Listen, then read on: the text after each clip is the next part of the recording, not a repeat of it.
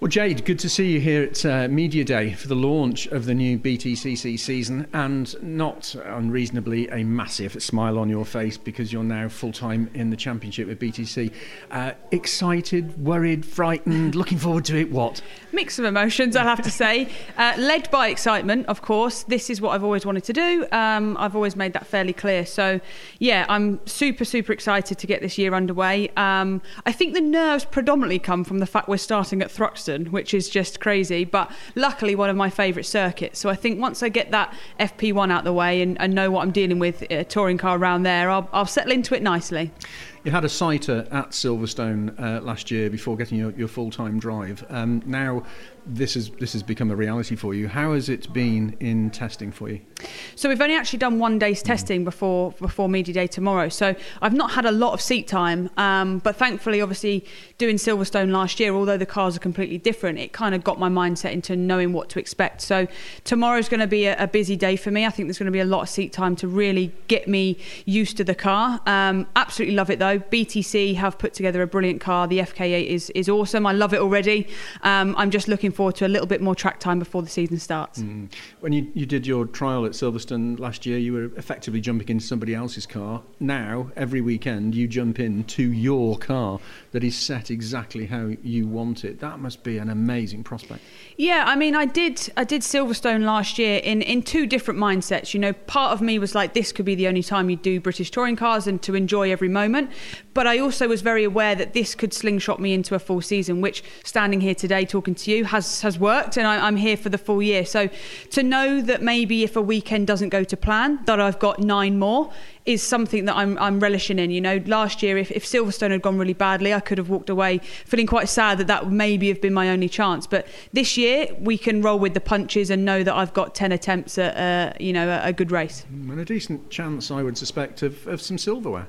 Hopefully, you know, for me, I'm I'm a, I'm a rookie as such, um, so I have to be realistic with my, my finishing positions. But my eyes are set on that Jack Sears Trophy, and, and hopefully we can get some Jack Sears wins over the over the season and, and be in for a fight towards the end. We've we've got a couple of challenges this year for sure, um, but I'm in the right mindset to take it on. Mm-hmm. It happens every season, but this this year it seems sort of uh, more than ever that you could take all of the names of all of the teams and all of the cars, uh, of the drivers as well, and just throw them up in the air and see where they land because there's been lots of movement uh, over the close season. It's suggesting to lots of people uh, that this is going to be one of the most competitive and exciting seasons we've had for a long time. I agree. Um, like you say, there's lots of drivers that have moved around over the winter and lots of different car changes. You know, we've got Ciceley that have switched from front wheel drive to rear wheel drive. It'll be interesting to see how they get on with that. Um, but it's going to be exciting. Part of me wishes I could sit on the sofa and actually watch it myself. Um, but yeah, I'm going to be in the thick of the action, doing my absolute best, getting my head down. Um, I think you know, as with touring cars always is, I think if you get to the checker flag more often than not, you're going to be in for a chance of a, a great result. So, you know, it's it's exciting. We've had to wait longer to start the year than than before. Uh, we're all ready to go, and I think it's going to be a brilliant year. You make a good point there, Jade, about consistency, because you don't have to be the hero all the time to get your hands on a trophy, do you? Absolutely not. And I think, you know, for me last year when I did the Silverstone round, I obviously qualified nearest the back because I had the weight on, I was new, and it's a highly competitive championship. But by just staying on track, making the odd overtake here or there, I finished way up from where I started. And, and I think that's half the battle. British touring cars is door to door racing. And I think if you can stay out of trouble and make it to that checkered flag, you know, you don't have to win every race to win a championship. We've also got some uh, tyre changes for certain rounds with the option tyres coming back, and uh, of course the the shootout at a couple of rounds for, for pole position. That's going to make it great for fans as well. But also, it's it's something else to think about when you're in that car, helmet on, focused on the lights going out, doesn't it? It's all adding to that sort of uh, stuff you have to deal with. Yeah, absolutely. There's a lot for me to learn this year, um, and that's why I love having the teammates I've got. Josh and, and Creasy are two of my great friends, and they're also very experienced in different categories. You know, Creasy won Jack Sears last year, and, and Josh for me is a title contender, and you know he's highly experienced and, and is more capable of winning races than most on the grid. So I've got two people around me that are brilliant that can teach teach me everything. And I think there's different drivers that strengths will come in. We've got Rick Parfitt, who's going to give it the big one about, oh, I've never driven a touring car before, but he's driven GT cars and he's had to look after tyres and he's had to, you know, maintain things like that. And that's where his strengths are going to come in. Um, so, yeah, it's going to be a very interesting year. Um, just finally, um, the uh, fans hopefully are going to be back at some point during the year. How much of a difference does that make when you drive around? I know you're focused on, on keeping that car on the track and scoring points and doing the best that you can, but how conscious are drivers of the fans around a circuit? I think the way I explain it is, you know, I, I grew up doing grassroots racing, Mazda MX-5s, a little bit of Aston Martin stuff, and there wasn't huge crowds there. I will never forget the day I raced that Clio for the first time and I went out Brands Hatch and the crowds filled the banks. I have to say, during the race, I don't think we really noticed them. They could be there or, or not, but it's it's pre and post race, excuse me, it's when you drive out for that green flag lap or when you've had a successful race and you're driving in on the on the in lap and you see all these guys with their banners and the, the crowds are huge.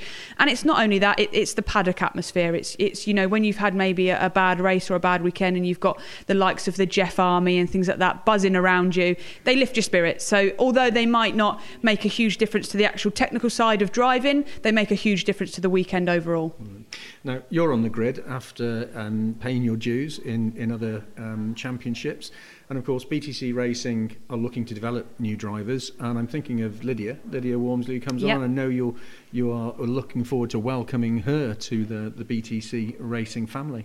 Absolutely. And I think Steve Dudman has, has proven that he wants to help up and coming drivers. And I am, I am one of those. You know, it's no, it's no secret that I've struggled for budget over the years, but I've worked my socks off. And in, in that respect, regardless of what my CV looks like, I think my, my work ethic proves that I'm, I'm eligible on the, onto this grid grid. And Lydia's that same same kind of driver. She's got great success in minis, um, and Steve Dudman's seen that and and you know, put his his confidence in her. And it's going to be great to have you know me, Josh, and, and Creasy, and then Lydia join us as well throughout the season and, and become a proper team. Fantastic, Jade. Have a, a great season.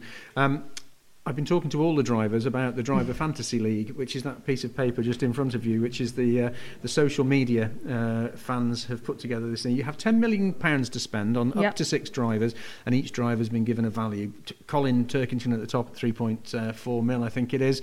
Um, where are you on that list? What have they valued you at? So they've put me at 1.1 just over 1.1, which I think, considering I've only ever done one weekend, I'm quite happy with that. I've got a fair few names behind me. Um, and I'm hoping that as the season goes on, my value will go up a little bit, and uh, and, and people will, like like Adam Morgan's just said, he's you know a cheap deal and and get some good results. So I'm fairly happy with that. I'm not sure how Rick Parfitt has snuck in there above me, but we'll change that as soon as possible. Jade, have a great season. Good to see you. Thank you very much. Thank you.